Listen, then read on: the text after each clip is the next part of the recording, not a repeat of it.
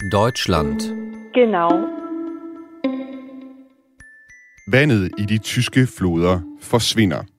Flere steder der kan turisternes udflugtsskibe ikke sejle længere, og de lange flodpramme på Rhinen de får stadig sværere ved at levere kul, stål og andet gods til den tyske industrimaskine. Økonomiske eksperter advarer om, at det kan kaste Tyskland ud i en recession, hvis vandstanden i floderne bliver ved med at falde.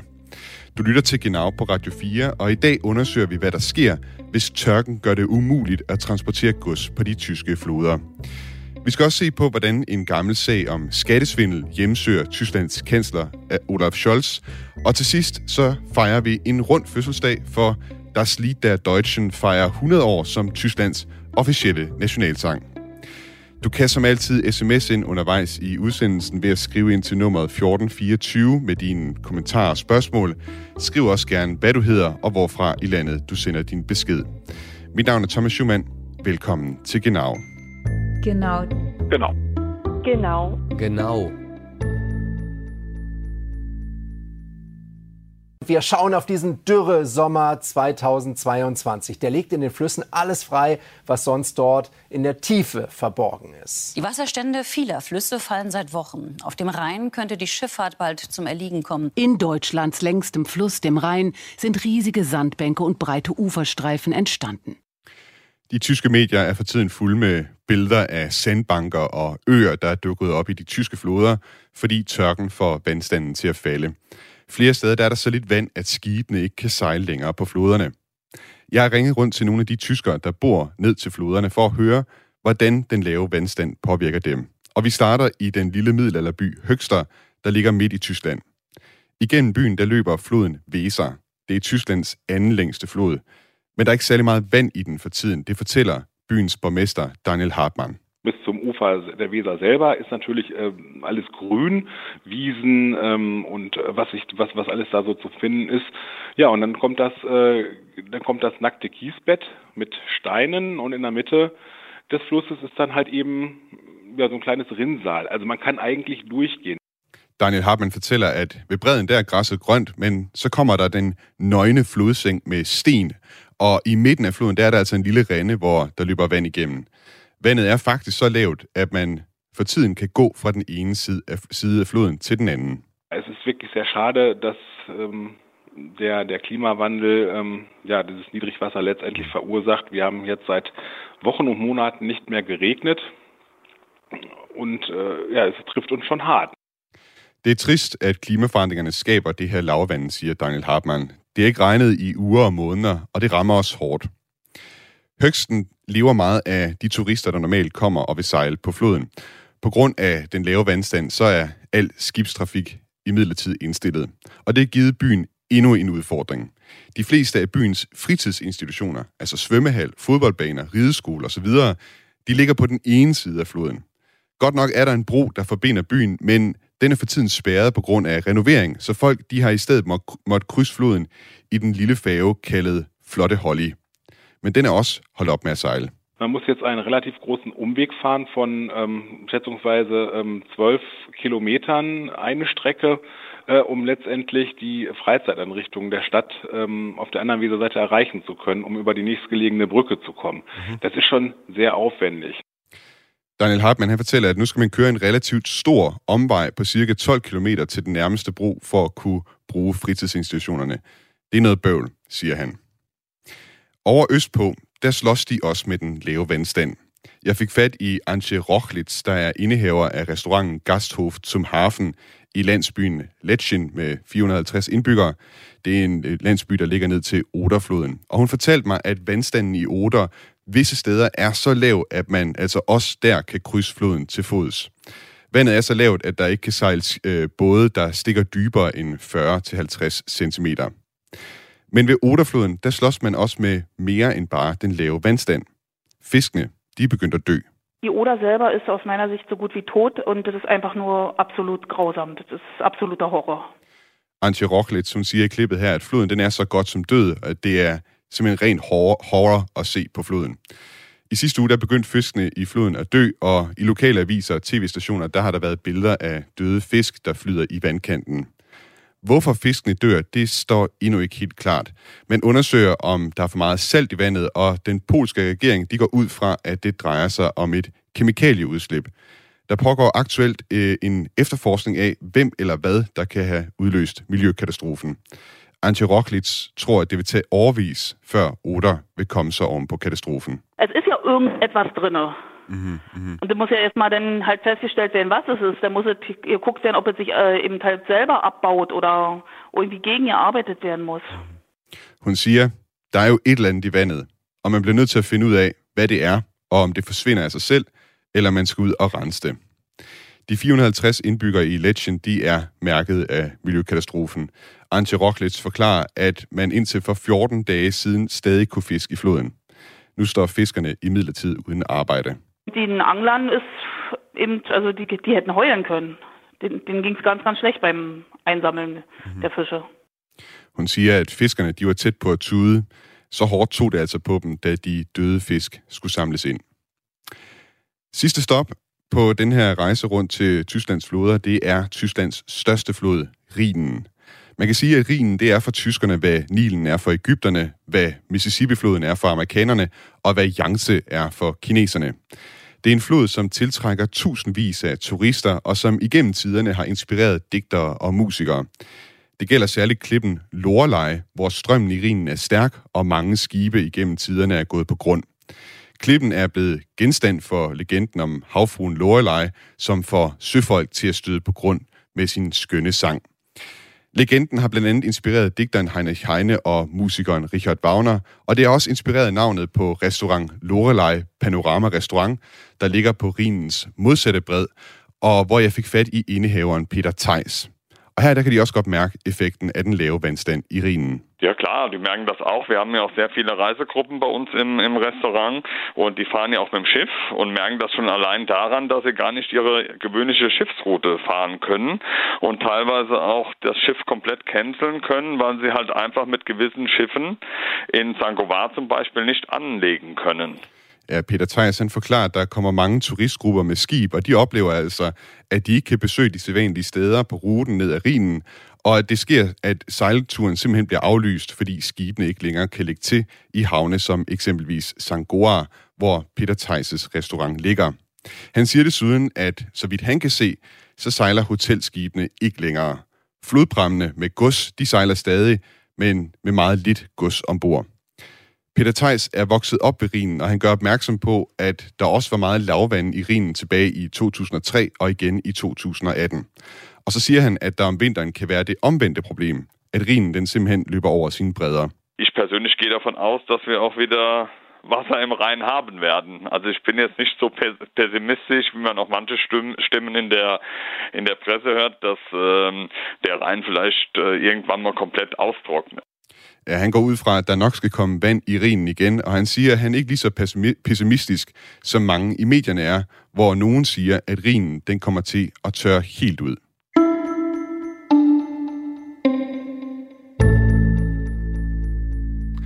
Den lave vandstand i de tyske floder, det er også dårligt nyt for tysk industri. Hvert år der fragtes der flere hundrede millioner tons gods på floderne, men med den lave vandstand er der opstået en ny flaskehals i tysk økonomi. Enkelte steder i den sydlige del af Rhinen, der kan skibene med gods slet ikke sejle, mens det længere nede af floden er mere almindeligt, at skibene kun kan lastes med en tredjedel af, hvad de normalt kan fragte. Ellers så løber de simpelthen på grund. Det går ud over bilfabrikker samt kemi- og stålværker, som får deres gods via Rhinen. Allerede nu så bliver der skruet ned for strømproduktionen på enkelte kulkraftværker i Tyskland, fordi de simpelthen ikke kan få kul nok. Og derudover så har man i ugevis ikke kunne fragte gods på Elten, som er Tysklands tredje længste flod. Robert Pertz, velkommen til Genau. Hej Thomas, og tak. Du er direktør for Dansk Industris kontor i Tyskland, og du øh, betragter altså situationen fra Tyskland. Til at starte med, hvor vigtig en livsnæve er de tyske floder, floder for Tysklands økonomi? Det er jo helt klart det er en af de øh, absolut øh, skal man sige, store faktorer i øh, logistik, altså det vil sige det at kunne fragte varer igennem Tyskland. Det er jo klart. Og øh, betydningen af det øh, er i sig selv, hvis man kigger på, hvad det øh, betyder for deres øh, bruttonationalprodukt.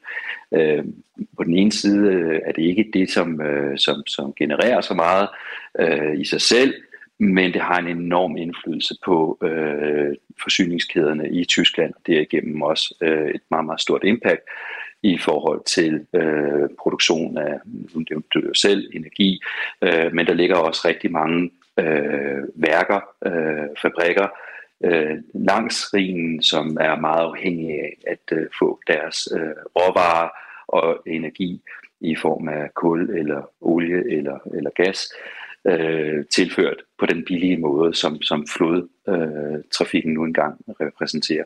Så det er et omkostningsspørgsmål, og det er noget, der skubber til øh, inflationen på den ene side, men det er i hvert fald også lige en ekstra streg i regningen i forhold til de brudte forsyningskæder, man har oplevet igennem snart et par år. Mm-hmm.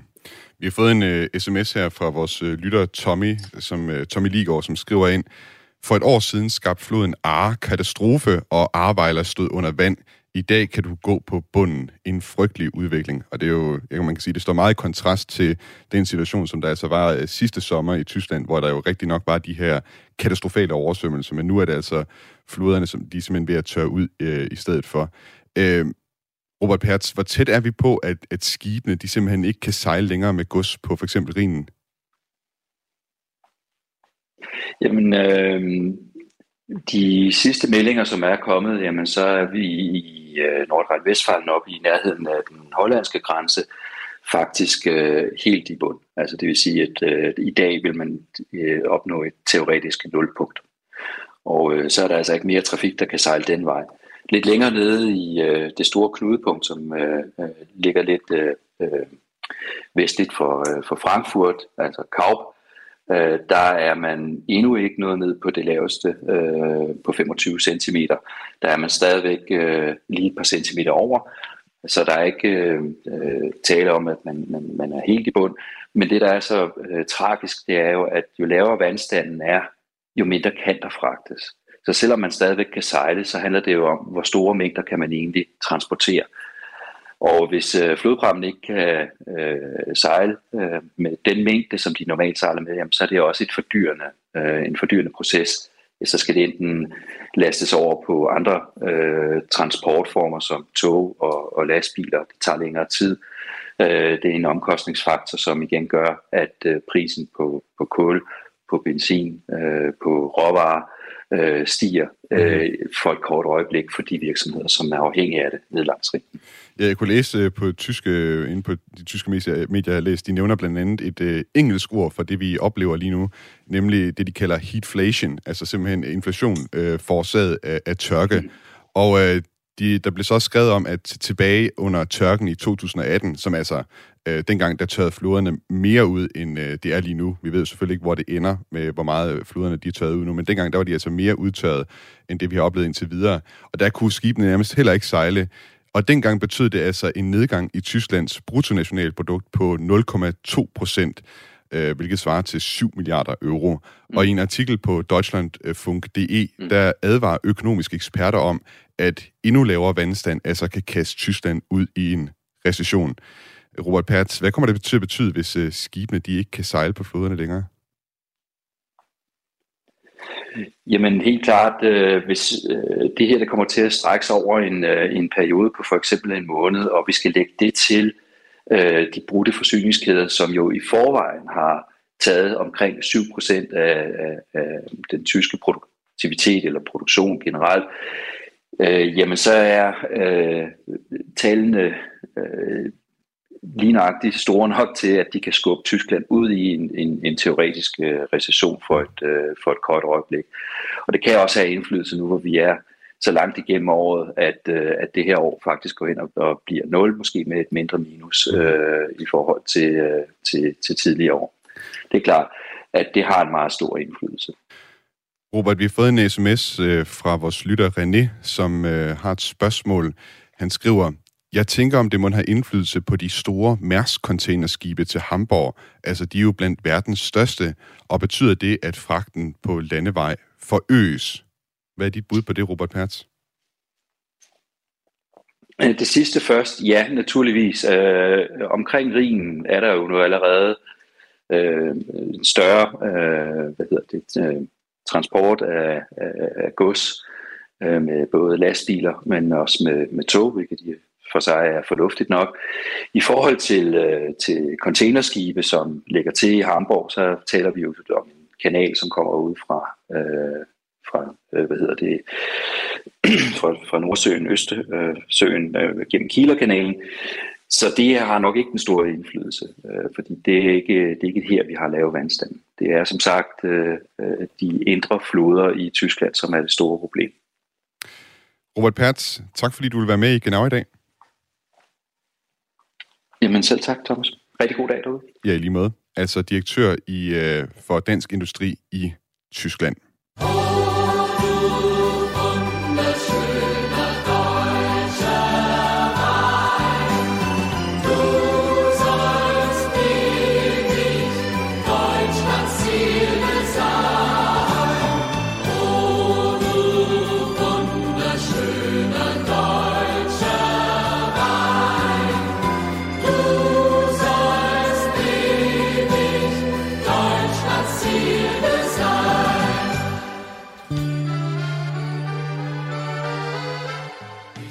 Synes nærmest, når man hører den sang her, man kan nærmest forestille sig, hvordan man vugger op af Rinens, øh, Rinfloden.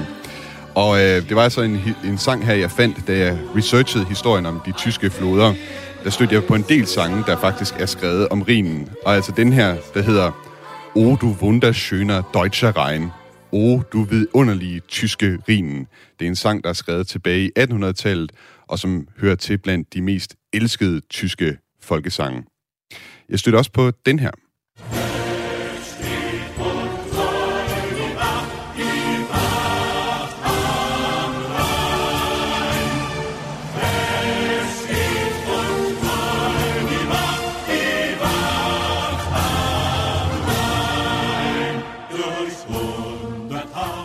Den er noget mere hårdt slående, den her. Altså den patriotiske sang, Die Wacht am Rhein, Vagten ved Rhinen, som er skrevet i 1840 og som altså blev skrevet i en tid, hvor Tyskland og Frankrig de sloges om Rhinlandet. Jeg synes, øh, det her med, at vi har de her sange om Rhinen, det siger noget om, hvor stor betydning de tyske floder rent faktisk har i den tyske folkesjæl, og især altså også betydningen, den betydning, som Rhinen har for tysk kulturhistorie. For at blive klogere på det, så har jeg nu forbindelse til Jesper Vind, der er Tysklands korrespondent for Weekendavisen. Velkommen til, Jesper. Godmorgen.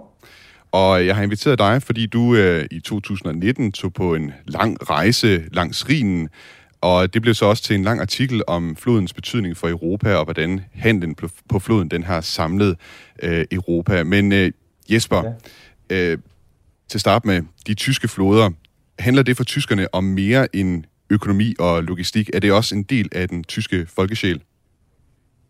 Øh, ja, Øh, floder, øh, altså floderne har jo ligesom været som blodåre øh, for, øh, de har været som blodåre øh, for den tyske kultur øh, gennem historien. Øh, langs dem har man jo gennem øh, århundrederne haft øh, de mest velstående områder i Tyskland, og det er også her, at kulturen blomstrede, og dermed har floderne også blevet integreret meget i den tyske kultur, i det tyske sprog og identitet. Altså, øh, hvis man kommer fra Vesttyskland, så vil mange tyskere sige, at de er rinlændere. Øh, de taler også meget om Main-grænsen øh, inden for tysk, øh, øh, tysk pølsespisning og tysk pølseproduktion. og hvis du kommer fra München og Berlin, så siger man gerne, at man kommer fra øh, de øh, Isar-metropole eller Spree-metropole. Altså, øh, floderne er simpelthen overalt i hverdagen, i sproget, i kunsten, i litteraturen. Hvis man sammenligner lidt med, med hvordan vi egentlig har det i Danmark, altså i Danmark der har vi fjorde, øer og søer. Vi forstår ikke rigtigt, hvad, hvad, hvad en stor øh, europæisk flod er, når vi ser dem på et landkort. Altså, vi ser måske en grænse, men vi forstår ikke, at det her betyder... Altså, floder, det er noget, der har store netværk med bifloder og kanaler. Og den her fornemmelse af netværk og uendelighed, øh, som først ender langt ude i øh, udmålingerne af havet, altså for, for, for Rigens vedkommende op i Rotterdam, den, her, den, den her uendelighedsfølelse her, den, den, den er speciel for, for, for, for, for flodlandene i, i Europa. Mm-hmm. Er, er det simpelthen Rhinen, fordi det er den længste øh, tyske flod, er det simpelthen den vigtigste, den der står stærkest sådan i, i tysk identitet? Øh, ja, altså Rhinen har altid været den vigtigste kilde, kan man sige, øh, til tysk rigdom, øh, og både handel, kultur og industri taler jeg om her. Og sådan er det jo også i dag, hvis man ser, hvor, hvor tysk industri og store kulturinstitutioner, hvor befolkningscentrene er, så er de langs Rhinen.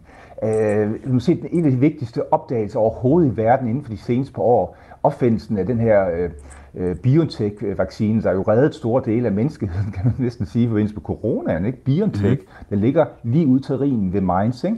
Altså, det er et, et sted, det er sådan, sådan på, den, på mange måder, hvad kan man sige, Tysklands øh, Silicon Valley. Valley. Øh, men det her med, med Rhinens betydning i Tyskland, altså det begyndte jo med romerne, Øh, dengang, der, der, der var Rom, øh, Rigen limes. Det var en grænse mellem romersk civilisation og barbarerne.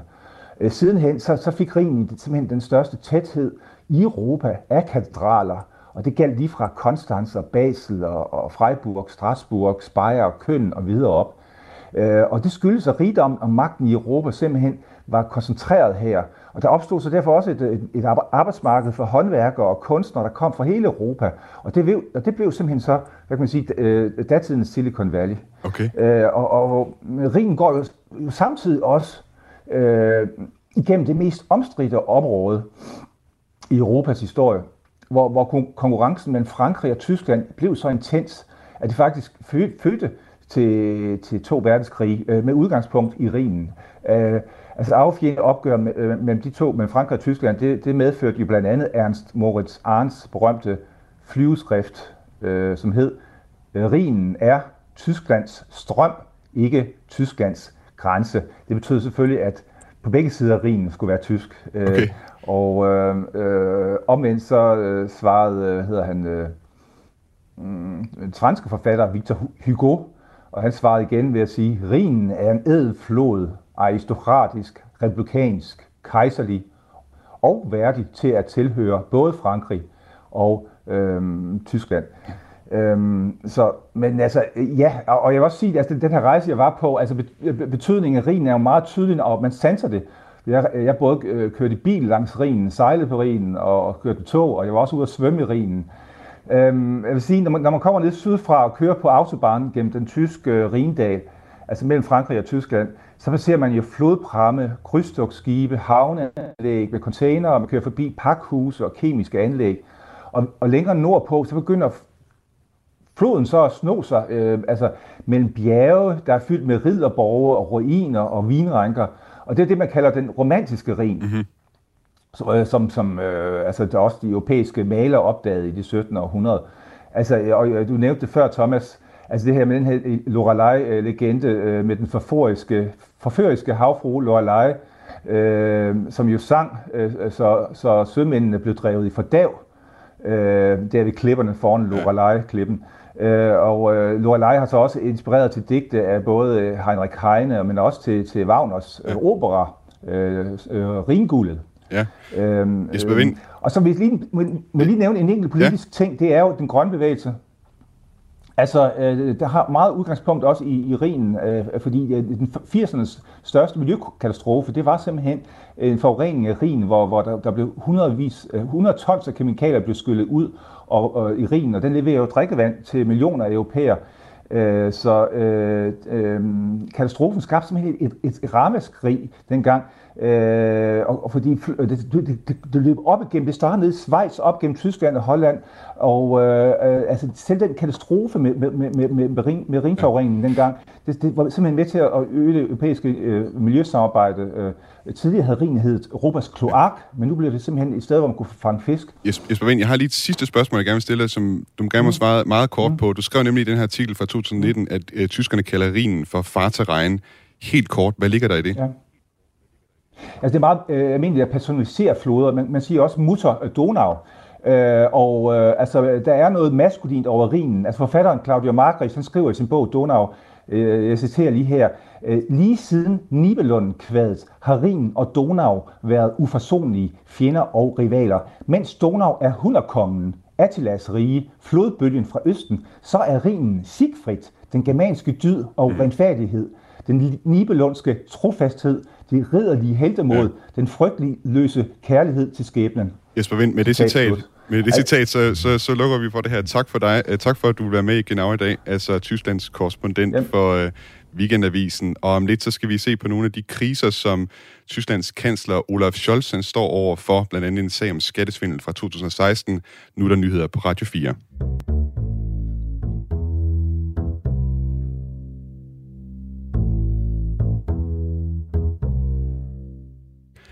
For nylig blev der fundet 200.000 euro i kontanter i et pengeskab hos en af kansler Olaf Scholz's partikammerater, Johannes Kars. Det har vagt opmærksomhed, for de tyske myndigheder efterforsker en sag om skattesvindel i Hamburg fra 2016, da Olaf Scholz var borgmester i byen.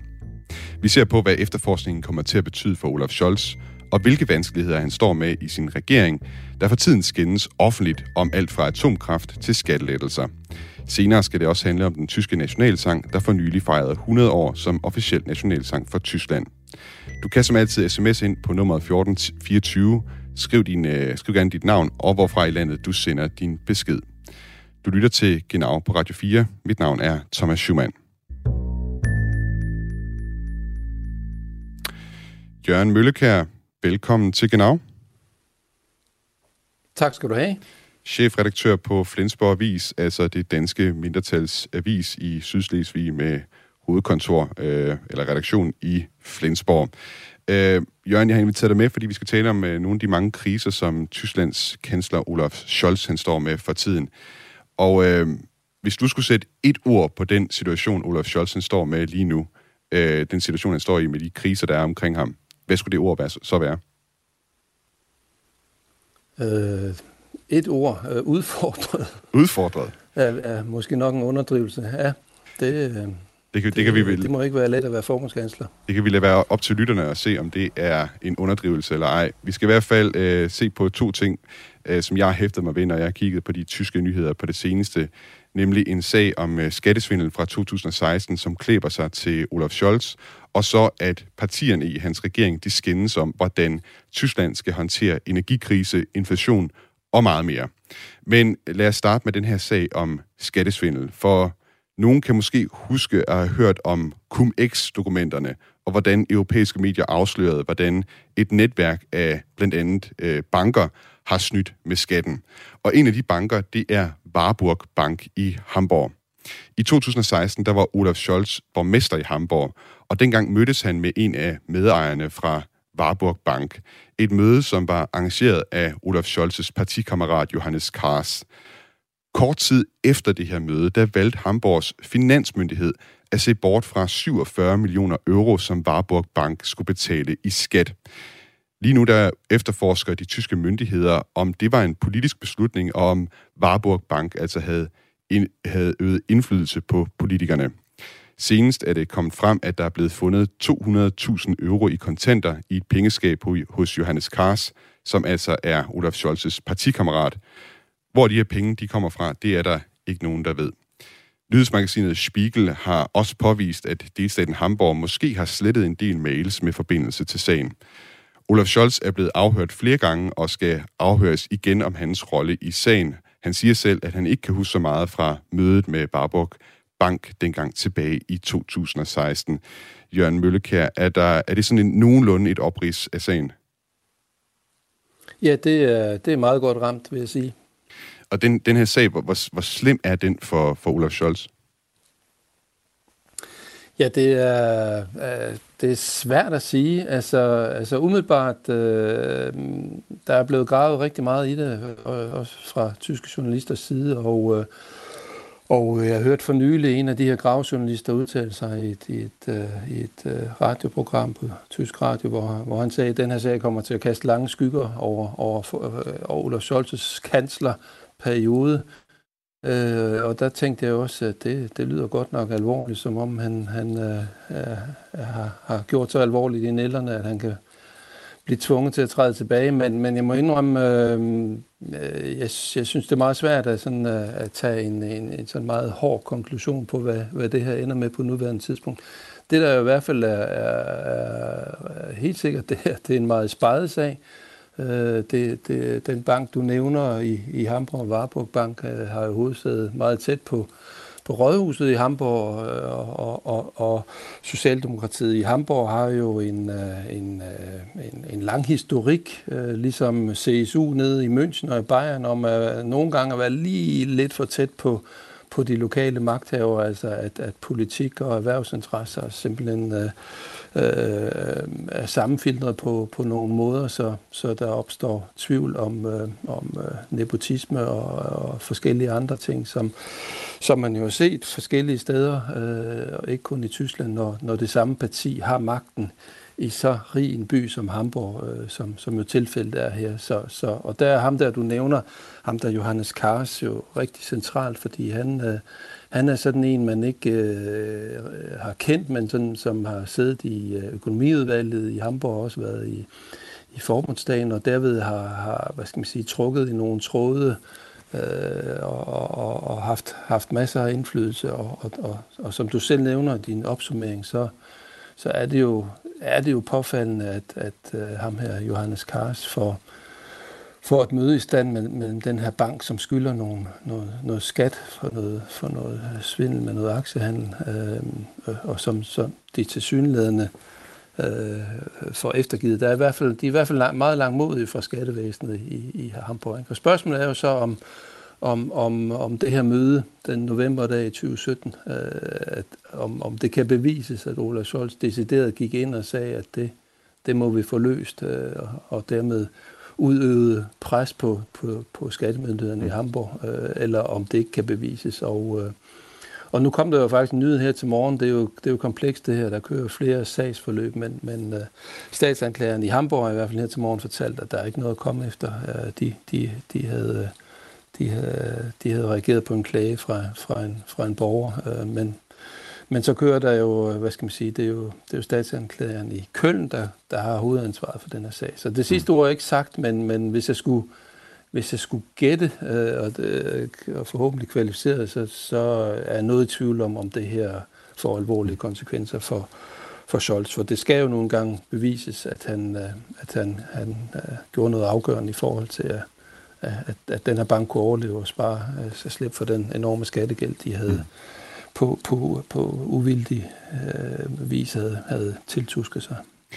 Hvordan har Olaf Scholz øh, håndteret de her seneste afsløringer, og sådan i det hele taget, hvordan han, hvordan han forholdt sig til, til den her sag?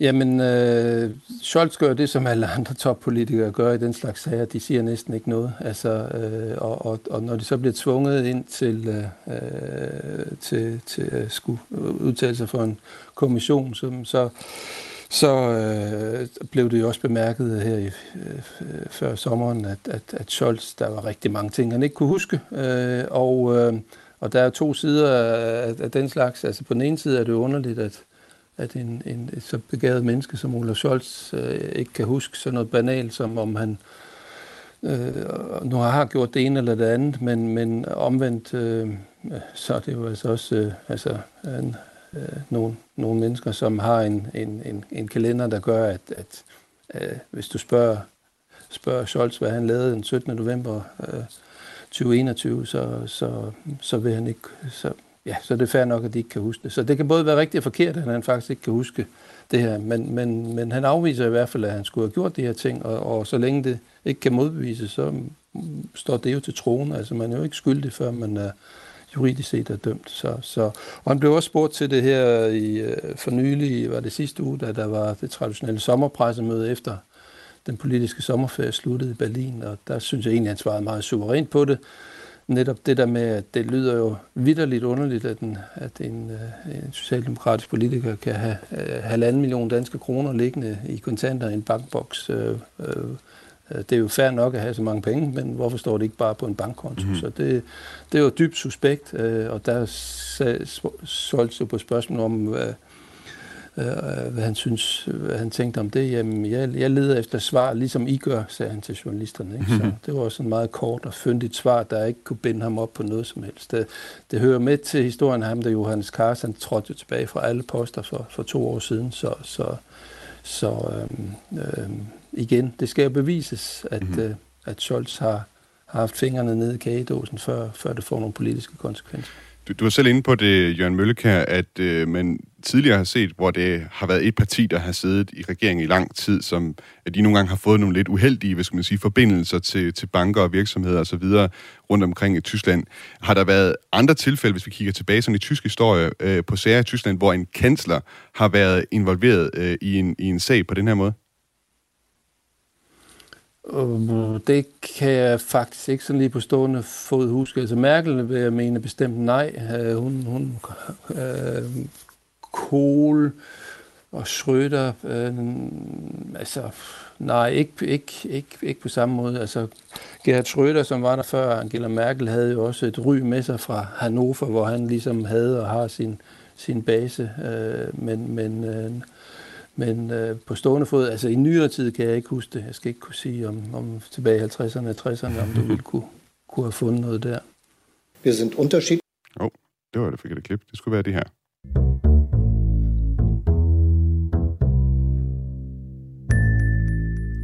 Jeg skulle nemlig lige smide en øh, skiller ind her, for vi skal også kigge på en anden udfordring for Olaf Scholz, nemlig at partierne i hans egen regering i den seneste tid har skændtes offentligt om, hvordan Tyskland skal håndtere energikrise, inflation og mange af de andre udfordringer, som landet står med.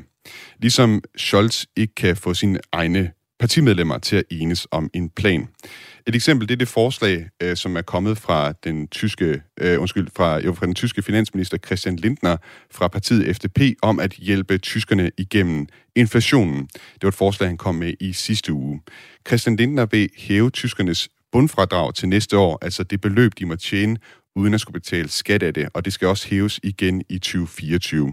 Derudover så skal topskattesatsen, altså fra hvornår af man skal betale 42% i skat, det skal også hæves til næste år, og så igen i 2024, ifølge Christian Lindner. Hos partiet De Grønne, der ser man kritisk på Lindners plan. Den finanspolitiske ordfører fra De Grønne, Katarina Bæk, hun siger, at det ikke er passende lige nu at give milliardstore skattelettelser, som mest af alt vil komme de velstillede til gode. I stedet så skulle de bredeste skuldre bære det tungeste læs. Hun kritiserer også, at Lindner ikke vil indføre en Übergewinnsteuer, som det hedder på tysk. Altså en skat, der skal pålægges dem, som lige nu profiterer ekstra meget af energi- og forsyningskrisen.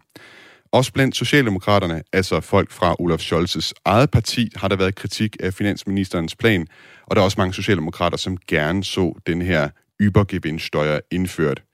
Det har Scholz imidlertid afvist, og han har også været ude at sige, at han bakker op om Lindners planer om skattelettelser.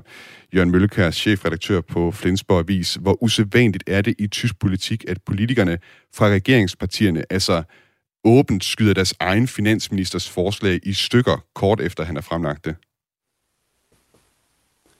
Jamen, øh, det er faktisk ikke så usædvanligt. Øh, jeg synes ikke, det er særlig gennemtænkt øh, for en ny regering, at det ikke kan, kan vise et bedre sammenhold udadtil. Men, men, øh, men hvis man kigger tilbage på øh, de sidste 15-20 år i, i tysk politik, så, så øh, med de mange GroKo-regeringer, med de mange samlingsregeringer mellem SPD og, og CDU og øh, CSU, og der, der var de jo også dybt uenige om mange ting og sagde det højt, og så endte de med, med at finde ud af noget alligevel.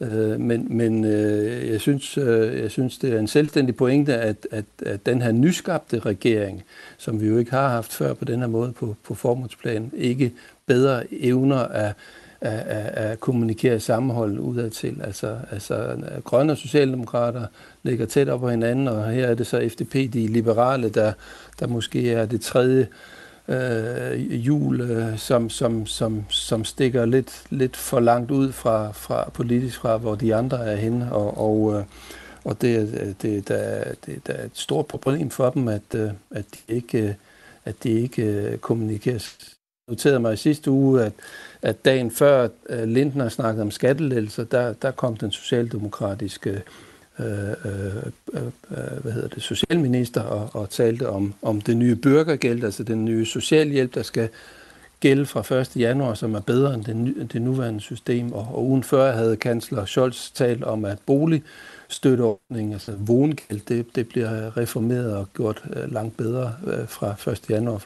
For man kan jo sige, noget af den kritik, som Lindner har fået for øh, sine skattelettelser, som, nok, som jo nok har et lille anstrøg af, af noget liberalt også, alle, alle øh, der betaler skat, skal have gavn af skattelettelser, ikke kun de lavest lønnede. Øh, når man så kombinerer det med, at man faktisk øh, hjælper øh, dem, der er dårligt stillet med en bedre social hjælp og, og, øh, og bedre boligstøtteordninger, så kan det jo godt faktisk være, at man samlet set kunne sige, øh, at, at, at det er øh, afbalanceret, og at man både har tænkt øh, helheden. Øh, Øh, det rammer jo os alle sammen, den her vanvittige energikrise øh, og inflation. Øh, ikke, ikke kun de lavslønnede, selvfølgelig de lavslønnede slår det hårdest for, det, det siger sig selv. Men, men, men, men det er lidt pudsigt, at man, øh, man ikke evner at kommunikere det samlet. Det, det ville, hvis det havde været Christiansborg, så, havde, så ville man have kaldt det en pakke, som både bestod af skattelettelser og noget socialhjælpsforbedringer og noget bedre boligstøtte for netop at, at, at, hvad skal man sige, med det samme at kommunikere, at man har tænkt på helheden. Men, men her er det altså de, øh, de ministre, der, der har en mærkesag, ikke? altså en socialdemokratisk arbejdsminister, han holder et selvstændigt møde for sig selv og fortæller om den bedre socialhjælp, øh, og det er en liberal skatte, øh, finansminister, der fortæller om skattelettelser. Det virker, det virker sådan lidt hovser, ikke? Øh, som, som om de ikke har... Enten, enten er det udtryk for, øh, at, at de har problemer, eller også øh, øh, øh, tænker de sig ikke godt nok om. Altså det havde stået noget stærkere, hvis Scholz havde siddet i midten, og finansministeren på den ene side, og mm. arbejds- og socialministeren på den anden side, og så, og så, og så fortalt, uh, fortalt det her på én gang. Mm. Jørgen Møllekær, øh, tak fordi du vil være med i dag og fortælle om de uh, vanskeligheder, som uh, Olaf Scholz han altså står med. Velbekomme. Altså chefredaktør på Flensborg Avis, det danske mindretalsavis i Sydslesvig.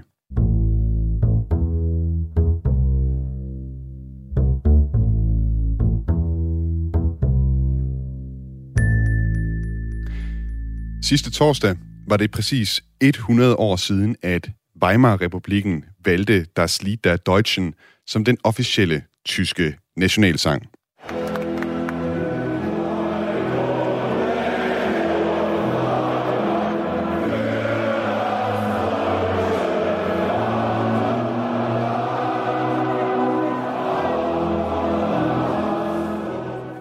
Det er altså stadig den sang, som tyskerne synger, når deres landshold spiller fodbold, som man kan høre her. Eller i hvert fald et vers af sangen. For i dag, der synger man kun tredje vers af Das Lied der Deutschen, og det skyldes altså Tysklands mørke fortid. Moritz Schramm, velkommen til Genau. Ja, hej. Du er lektor i tyske studier ved Syddansk Universitet, og så har du også tysk baggrund, og man kan jo mildest talt sige, ja. at uh, Tyskland har et noget kompliceret forhold til nationalisme. Nu hørte du lige, at vi spillede øh, verset her, øh, Einigkeit und Recht und Freiheit, altså det tredje vers af Das Lied der Deutschen. Ja. Hvilke følelser får du, når du hører den tyske nationalsang? Ja, det, de er ambivalente, som det altid er i Tyskland, men selve sangen, eller de, er det sidste, den, den tredje vers, som du henviser til her, den er jeg vokset op med, og den, den har jeg det egentlig fint med. Men det er rigtigt, at man, man husker helt de første to vers, som, øh, som også er en del af sangen, som man ikke synger i dag, øh, men som, som ligesom også ligger der som en eller anden reference tilbage til de mørke tider mm. i historien. Men et tredje vers har det sådan set fint med, den er, den er smuk nok. Einigkeit und Recht und Freiheit, ja, hvad skal man oversætte det med? Enhed, øh, retfærdighed og øh, Einigkeit und... Øh, øh, nej, enhed, og frihed, frihed ja. og, og retfærdighed må det være, som, øh, ja. som den ligesom starter på for det tyske, for, for Tyskland simpelthen. Og som du er inde på, øh, ja, tre vers var der egentlig oprindeligt øh, i den sang, som altså blev skrevet af August Heinrich Hoffmann von Fallersleben i 1841. Mm. Og jeg tænkte, at vi skulle lige prøve at kigge på de der to andre vers, som altså, kan man sige, øh, af historiske ja. grunde er, er faldet af mode. Vi kan lige høre, hvordan øh, første vers øh, lyder her. Ja,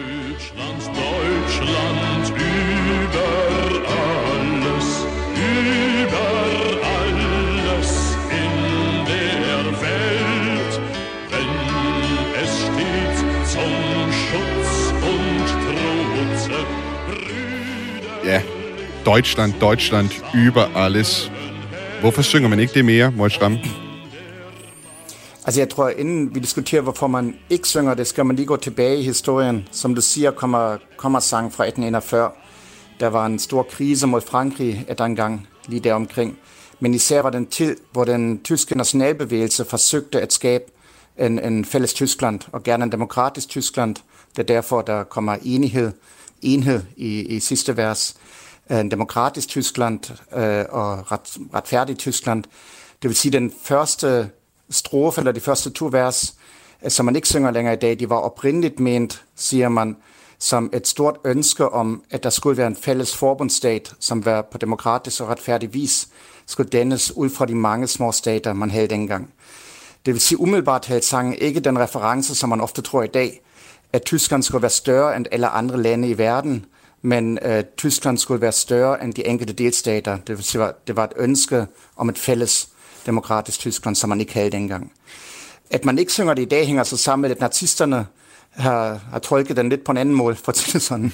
De har brugt øhm, øh, ja, netop som den måde, som man også kender i Danmark, at man regner med, at Tyskland skulle stå højere end de andre lande, som sådan set ikke var den historiske betydning, men som man har brugt i nazitiden.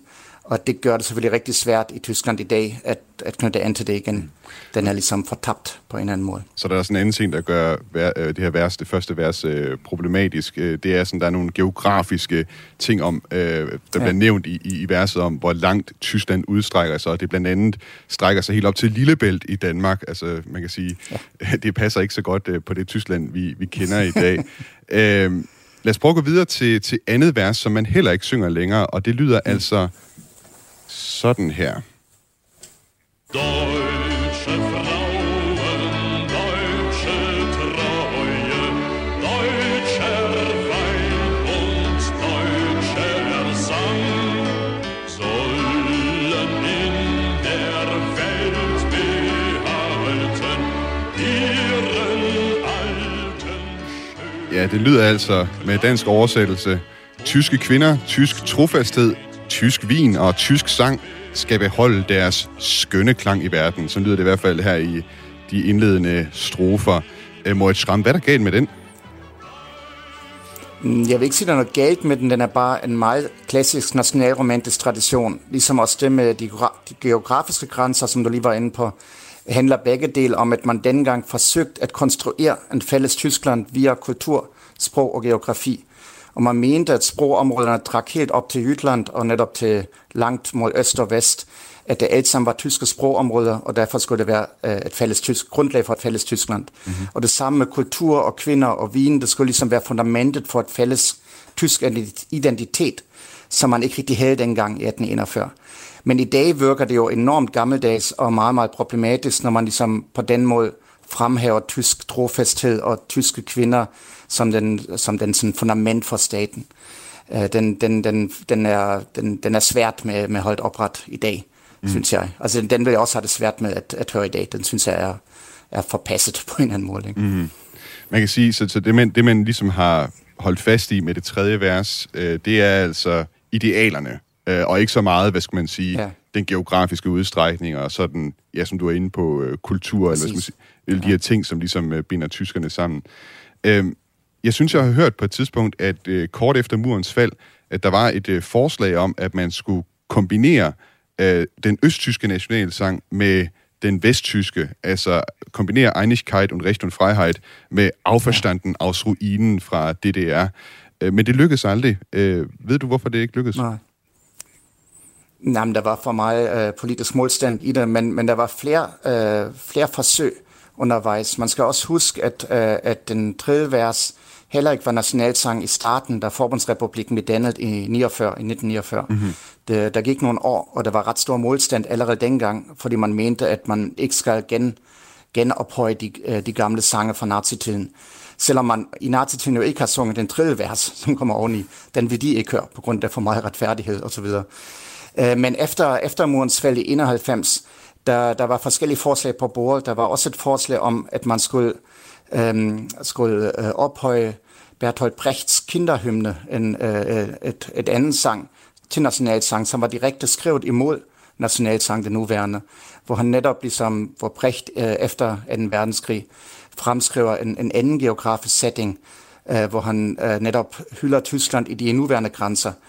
Øh, og det er, det, det var også et forsæt, der var op. Så der var hele tiden modstand mod den her sang, øhm, og samtidig er den tredje vers meget accepteret i dag, og jeg tror, der, der er de allerfærreste, der har problemer med den, fordi den, de idealer, der besynges i den, de er sådan set øh, meget fint demokratiske grundværdier, der, der er meget svært at sige noget imod dem. Mm. Har du noget indtryk af, hvordan det er med, med yngre generationer i dag, om de har sådan et mere afslappet forhold til, til nationalsangen, som den er i dag? Ja, det tror jeg egentlig. Jeg, jeg har ikke nogen data på det, men jeg vil umiddelbart mene, at de gamle diskussioner er ligesom lidt faldet, faldet ud af historien. Mm. Altså også igen, fordi indholdet af den tredje vers er meget, meget spiseligt. Den er meget fornuftigt og mm. meget nøgtern med, med retfærdighed, som henviser til demokratiet og, og frihedsværdierne. Så den, den tror jeg ikke rigtigt er så kontroversielt længere i dag. Men historisk set er den meget ja. øh, skiftende historie, om man vil, ja. hvor det går op og ned i forskellige retninger. Og så tror jeg, at man lige nu egentlig er ret tilfreds med, ja. øh, sådan som det er. Moritz Schramm, tak fordi du var med i Genau i dag. Ja, selv tak. Altså lektor i tyske studier ved Syddansk Universitet. Og også tak til alle jer, der har skrevet sms'er ind til mig i dag. Jeg har desværre ikke nået at kunne få listet dem alle sammen op i dagens udsendelse.